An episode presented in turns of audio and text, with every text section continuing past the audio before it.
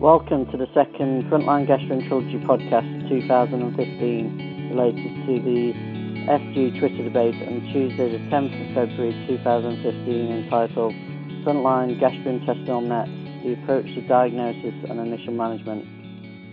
My name is Dr. Philip Smith. I'm the trainee editor of Frontline Gastroenterology and a gastroenterology registrar in London. And I'm delighted to introduce Professor Mark Pritchard, Professor and Head of the Department of Gastroenterology and Honorary Consultant Gastroenterologist at the Royal Liverpool University Hospital. Professor Pritchard studied medicine and graduated from Manchester University in 1991. After junior hospital posts, he returned to Manchester to train in gastroenterology and performed research on the genetic regulation of apoptosis in the GI tract with Professor Hickman and Potten funded by both the Digestive Disorder Federation and the MRC training fellowships, leading to a PhD in 1999. In 2000, he moved to the University of Liverpool as a clinical lecturer to complete clinical training in gastroenterology. Following this, he was awarded an advanced fellowship for clinicians from the Wellcome Trust to study apoptosis in the stomach. He has been awarded many prizes, including the Sir Francis Avery Jones Research Medal of the British Society of Gastroenterology in 2008. He was appointed a clinical senior lecturer at the University of Liverpool in 2006, professor in 2009, and head of department in 2010. He also heads up the Integrated Clinical Academic Training Team in, in Liverpool. He is chair of the Gastroduodenal Section Committee of the BSG, the book reviews editor of The Gut, and a member of the editorial boards of three other international GI journals. His main research focus is studying the, the factors which influence the pathogenesis of gastrointestinal cancers and neuroendocrine tumours, and he has published more than 75 papers on these topics. He is an honorary consultant gastroenterologist at Royal Liverpool University Hospital, where his main clinical role is managing patients with neuroendocrine tumours, especially those associated with hypergastrinemia as part of the city's European Neuroendocrine Tumor Society Centre of Excellence. He recently led the first clinical trial of gastrin CCK2 receptor antagonists in patients with gastric nets. Professor Pritchard, thank you very much for doing this podcast to accompany your excellent Twitter debate, in which you included a number of slides. A summary of the, of the Twitter debate will be on the FG website as well as these uh, slides been accompanying the, this podcast. During the Twitter debate, we focused on the initial approach to diagnosis of GI nets and their management. So, Professor Pritchard, for those doctors listening to the podcast who may have missed the Twitter debate and also may not know much about GI nets, can you briefly explain how common these tumours are and how, how, how patients typically present to gastroenterologists? And also what may make a gastroenterologist su- suspect a possible GI uh, neuroendocrine tumour. Okay, uh, well, thank you, Phil, um, for inviting me to, to do this podcast, and thank you to all the people who contributed to the debate on Tuesday night. It was a very enjoyable experience, and I think it stimulated quite a lot of interesting questions. Uh, so, neuroendocrine tumours, or as they used to be called, carcinoid tumours, are, are relatively rare in incidence. So the incidence overall is probably somewhere between about 2.5 and 5 per 100,000. But because these tumours have a much better prognosis than many other traditional sorts of cancers, the prevalence is much higher. So the prevalence is probably about 35 per 100,000. So the prevalence is probably higher than uh, esophageal cancer and gastric cancer, but the incidence obviously is much lower. So you're not going to see new patients that often as a general gastroenterologist, but you may well have patients that you follow up for many years. So they think these patients probably present to gastroenterologists in one of three ways. The first way is by detection at endoscopy, which may well be being performed for some other reason. So you can detect polyps in the stomach, particularly, and in the colon, which, when you biopsy them or remove them, the histology will show them to be neuroendocrine tumors. And that's actually an increasing way of these tumors presenting. Um, the second, I suppose, would be uh, detection by some sort of imaging. So, a patient having a CT scan for maybe another reason and being found to have an incidental pancreatic mass or maybe some liver metastases, and uh, further evaluation and biopsy of these turns out to be a, a neuroendocrine tumor. Many patients with small bowel uh, neuroendocrine tumors present with liver metastases and end up having a liver biopsy, and that shows that that's what they've got. And I suppose the third way, and probably the most difficult way uh, of diagnosing them, is when patients present with symptoms. So pa- patients with small bowel neuroendocrine tumors, for example, can pre- present with symptoms which are very similar to other much more common GI conditions. And if you look at uh, charities such as the Net Patient Foundation, they suggest that in the case of small bowel neuroendocrine tumors, there's often quite a long delay in diagnosis because their symptoms are being put down to something like IBS. So it's actually quite difficult to detect those patients who have, got uh, a small bowel neuroendocrine tumor in particular on the basis of symptoms, which may just be something like diarrhea and abdominal pain. So I think those are the three main ways that patients present. I think you just got to be vigilant, be aware that neuroendocrine tumors can can present in any of these ways, and be prepared to take biopsies and do ev- evaluations to look into this possibility. Okay, well, thank you for that. That's a really nice overview. So, with that in mind, then, how would you advise a general gastroenterologist in a district general hospital about going and systematically investigating a possible neuroendocrine tumor endoscopically, radiologically, and biochemically? Yeah, thanks, Phil. Um, I think let's deal with those three in turn. So, endoscopy is not complicated in these cases. You just need to do careful endoscopy. So, one of the main ways in which you will find these tumors is by endoscopy, particularly for, for patients who've got anemia, because type 1 gastric neuroendocrine tumors occur in patients who've got autoimmune atrophic gastritis and pernicious anemia. So, these often present as incidental polyps in the stomach. A few years ago, I was involved in publishing the BSG guidelines on the management of, of gastric polyps. And the message that we said there was that don't ignore gastric polyps. If you find them, record their site, size, number, and take photographs of them. And importantly, biopsy them to tell you what the cause of that polyp is. You can't really distinguish the type of gastric polyp accurately without biopsying it. In the case of gastric neuroendocrine tumors, it's also very helpful to take biopsies of the surrounding gastric corpus mucosa to make sure or to investigate whether there's any possible um, presence of atrophic gastritis. So I think in an endoscopy, there's nothing very complicated. It's just doing careful uh, endoscopy, both in the upper and lower GI tract, and recording your findings.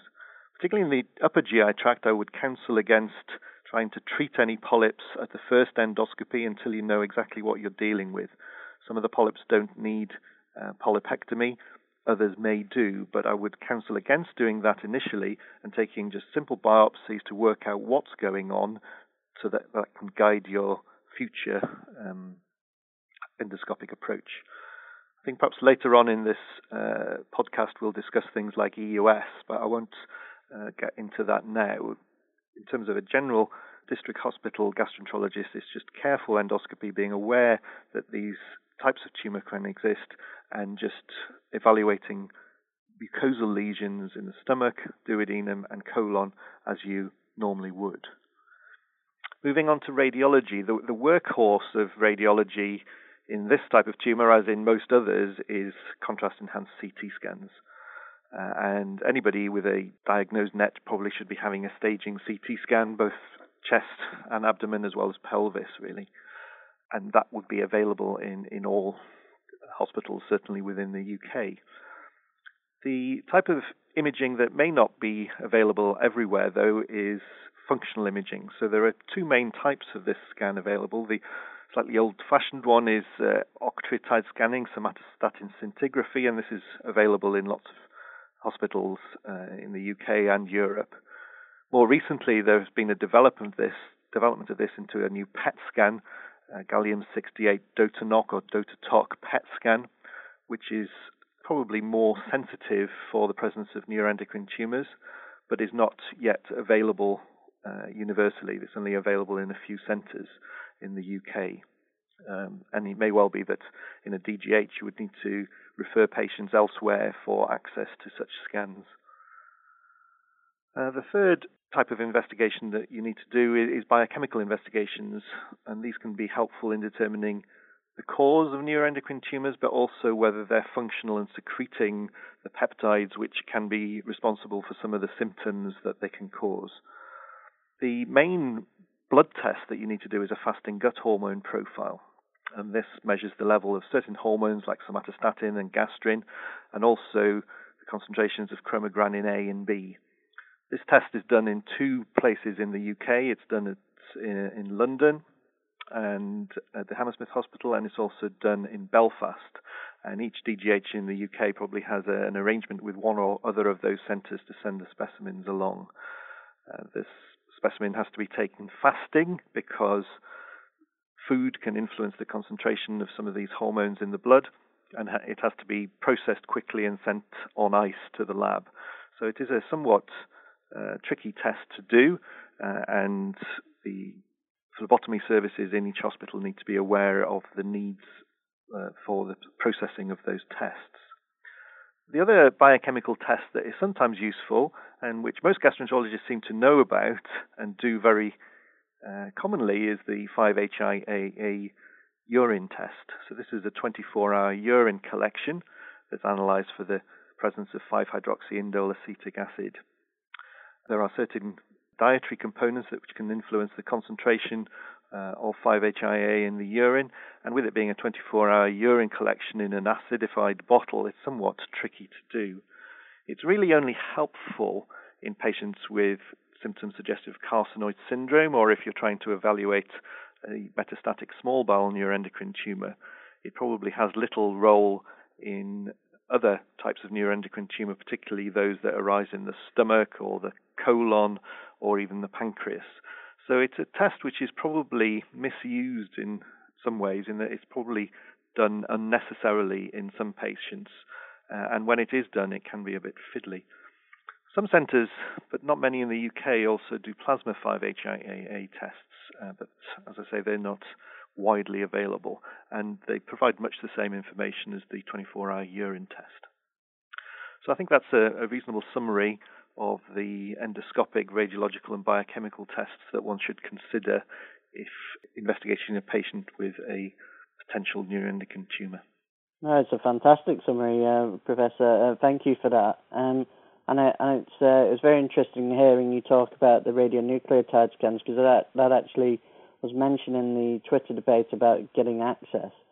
But another thing that came up was, which um, is quite interesting as well, is that if you do tests such as a fasting serum gastrin level or a chromogranin A level, for example, how do you interpret these tests and um, and how do they influence you know what what you do next? Yeah, well, this can be quite difficult because they're not specific for neuroendocrine tumors. So if we deal with the two of them in turn, so chromogranin A is a very, very helpful test, probably the most helpful biomarker of neuroendocrine tumors. Uh, and the magnitude of elevation of the test does correlate with tumor burden in many settings, and it can be helpful for assessing response to therapy. So it's a very useful test to do. However, it's not specific for neuroendocrine tumors. It can be raised in other conditions.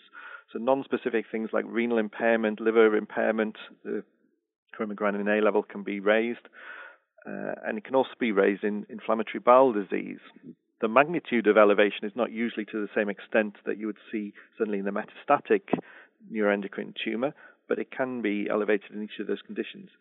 Arguably, the most um, difficult thing sometimes to work out is uh, patients who are on proton pump inhibitors, because the achlorhydria or hypochlorhydria that they induce in the stomach cause an in- causes an increase in the number of uh, enterochromaffin-like cells in the stomach which secrete chromogranin A. So you can get a non-specific increase in chromogranin A in some patients who are on proton pump inhibitors. Even more confusingly, that is dependent on the exact antibody that's used in the ELISA test or radioimmunoassay that's used for chromogranin A. So PPI use may be a factor in some hospitals, but not in others. Um, so it's a little bit complicated to work out.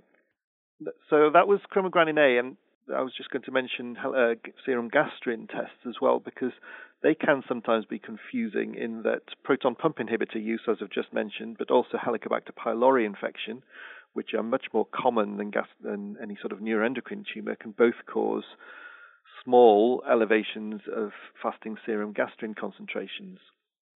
And so it can be quite tricky to work out the, the cause of hypergastrinemia. I put a slide on the Twitter debate which shows how I approach the investigation of hypergastrinemia. And the most important thing that you need to know in association with a serum gastrin concentration is what is the pH of the gastric juice. So, is the gastric juice acidic or is it not? Uh, and associated with that, you can take biopsies of the stomach to look for evidence of atrophic gastritis. But you can only interpret gastrin concentrations in the serum in conjunction with knowledge about the pH of the gastric juice. Now, in the UK, we can no longer do um, acid output studies very commonly, but it's actually quite easy to measure the pH of gastric juice. You just simply um, have an empty channel on your endoscope and then just suck out some juice as you would normally do into a polyp trap or something of that type and test the pH with some universal indicator paper, which most hospitals would have around for assessing whether nasogastric tubes have gone down into the stomach. So it's the same principle uh, with aspirating gastric juice just to check its pH, and you can do that at the time of endoscopy. And knowing the pH of the gastric juice as well as the serum gastrin concentration allows you to then have an approach to its investigation. It can be quite complicated, and you may need to even involve things like secretin stimulation tests, but that's probably something I won't go into in this podcast. It's quite a specialized thing, and you might need to refer the patient to a colleague to, to do that because it's not universally available. But I think the simple take home message is don't assume that a raised serum gastrin is due to something like Zollinger Ellison syndrome. Try to work out what is the cause of it, uh, and aspiration of gastric juice and testing its pH is a very helpful adjunct to doing that. Okay, thank you very much for that. That was a great, a great summary because I know that those tests particularly cause a lot of anxiety with gastroenterologists. So leads on quite nicely actually into so you you think you've diagnosed a uh, gastrointestinal neuroendocrine tumor. How do you then go about treating them? Well, I think the first thing to say is that if you have diagnosed a gastrointestinal neuroendocrine tumor, you probably shouldn't be just tackling that patient alone. There are several specialists who have uh, an input into the management of these conditions, and I think it's crucial that these patients should be managed by a neuroendocrine tumor multidisciplinary team. These are available in all uh, regions in the UK. They're not necessarily available at all district general hospitals, but on a regional basis they are available. And I think anybody in whom you diagnose a, a neuroendocrine tumor should be referred to one of those MDTs because there are lots of treatment options Patients often don't just get one treatment, particularly patients with metastatic disease. They may well get sequential modes of therapy, all of which will have some effect. Uh, and so the management is not necessarily always straightforward. I suppose if we're thinking about management within an MDT setting, uh, the first thing to consider is does the patient need treatment at all? So some of these tumours are associated with an excellent prognosis, have no effect on uh, survival and may well not need any treatment at all. And the example that I give of this is small type 1 gastric neuroendocrine tumors in a patient with pernicious anemia. So if there are polyps in the stomach which are substantially less than a centimeter in size in a patient with autoimmune atrophic gastritis, then they probably don't need any treatment. They probably should have surveillance to make sure that these polyps are not increasing in size and needing treatment, but small, low grade type 1 gastric neuroendocrine tumors may not need treatment at all. Moving on from that, there are certain neuroendocrine tumors, if they are confined to a particular site, which you can remove either surgically or endoscopically with a view to cure. So, a colonic polyp, for example, may well be suitable for an endoscopic mucosal resection, and that may be a curative procedure. So, if you show no evidence of more distant metastases, it may well be that either endoscopy or surgical resection is appropriate with a view to cure. So, that should be the next consideration. However, lots of patients with neuroendocrine tumor present with metastases at the time of diagnosis, and so uh, surgical cure is not possible in many patients.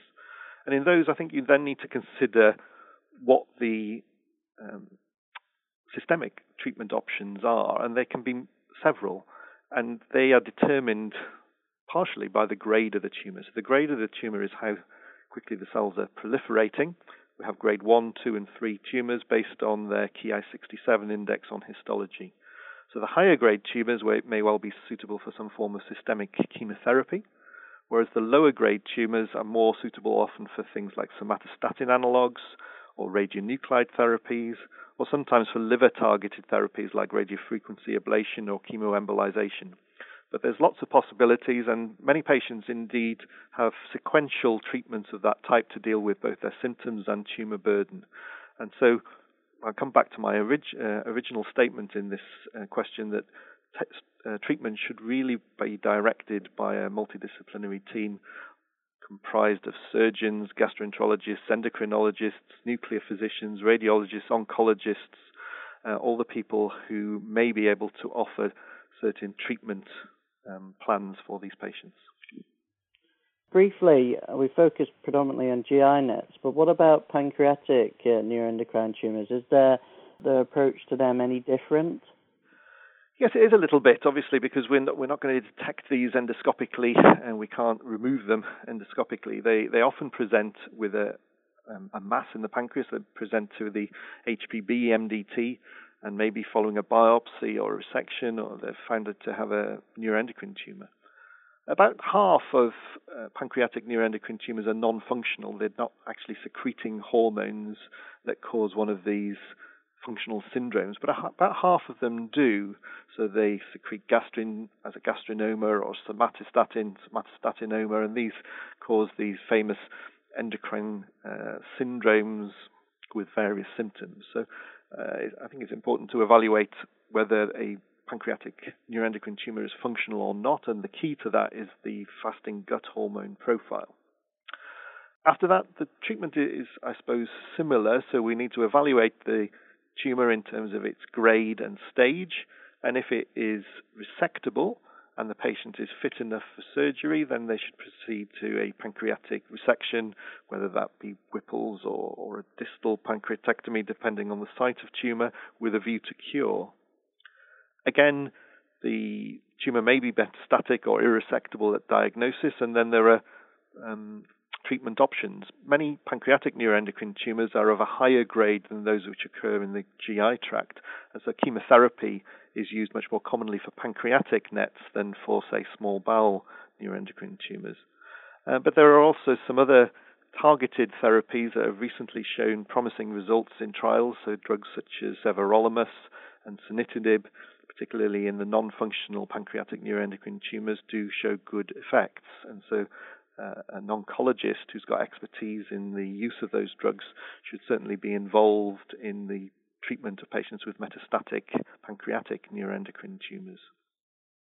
Final thing to say about them is, is the role of EUS. So, EUS and fine needle aspiration is very helpful often in determining the diagnosis of a pancreatic lesion, particularly a neuroendocrine tumor. And so that should be considered if you're not clear as to whether a, a tumor in the pancreas is an adenocarcinoma or potentially a neuroendocrine tumor. They can, they can have slightly different features on CT scan, um, but uh, an FNA and cytology can be very helpful, and the gastroenterologist may be involved in doing that procedure. Thank you, uh, Professor. Um, finally, what new advances in GI nets are, are there on the horizon or do you see in the future? And, and also, if you could give our listeners a few key take home messages, what would they be?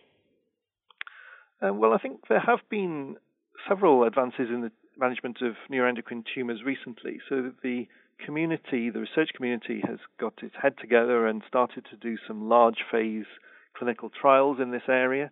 So there have been the PROMID and the CLARINET studies recently looking at the effects of somatostatin analogs, and uh, clinicians involved in the care of patients with neuroendocrine tumors are now getting their act together to do these larger um, phase two and three clinical trials to give us the sort of data that we need to help manage patients. There are currently trials underway for radionuclide therapies. To date, these have been you know, anecdotal reports or um, case series that have been published, but there's actually a, um, a clinical trial comparing radionuclide therapy and high dose somatostatin analogs currently underway, and that will give interesting results, I'm sure. And there are lots of other trials, particularly involving um, chemotherapy and the new targeted agents also in um, progress in neuroendocrine tumors. So I think this is a positive time for management of neuroendocrine tumors. I think there's increasing awareness of them, increasing recognition of the role of endoscopy. I think that's important, but there have been lots of advances in treatment, and I think they will continue for the next few years. I'd like to leave you with three take home messages, which I put on the last slide that I put in the Twitter debate if you want to refer to them. But I think the first thing is to say is that you need to assess each patient individually and each tumor individually. So you need to know several things about a neuroendocrine tumor in order to manage it optimally. You obviously need to know its site and size, particularly if you're dealing with a primary tumor. But you really, if possible, need to know the grade of tumor, and that requires a biopsy. You need to know the stage of tumor, that may require a CT scan and some sort of functional imaging. And you also need to know whether it's secretory. Is it producing hormones and are they causing symptoms? And finally, you need to think is there an underlying cause? Some of these tumors, for example, occur in patients with multiple endocrine neoplasia type 1. Um, is there any evidence of that? Should other members of the family be screened? So, detailed investigations are required, and each patient to give you the information about the tumor that you need in order to be able to manage it optimally. The second point I want to make is that because management is not straightforward and these tumours are relatively rare, that the management should be by a multidisciplinary team of clinicians who can offer the various treatment options that are possible for these tumours. And that, in my opinion, it's mandatory that uh, patients with these tumours should be referred appropriately to your local MDT for advice on management. As I've said, and the third point in my summary is there are several treatment options available. Many of them are quite specialized, and many patients will end up having sequential therapies with a number of different options over the course of many years. The median survival of somebody with a metastatic small bowel neuroendocrine tumor is in the realm of five to ten years. And so during that time, they may well have multiple forms of treatment. Uh, so patients need to be managed by an MDT and followed up appropriately and considered for additional therapies if they have symptoms that are not controlled or evidence of tumor progression. Thank you once again, Professor Pritchard, for your fantastic contribution and support with both the FG Twitter debate and this podcast. We're really grateful and thank you very much.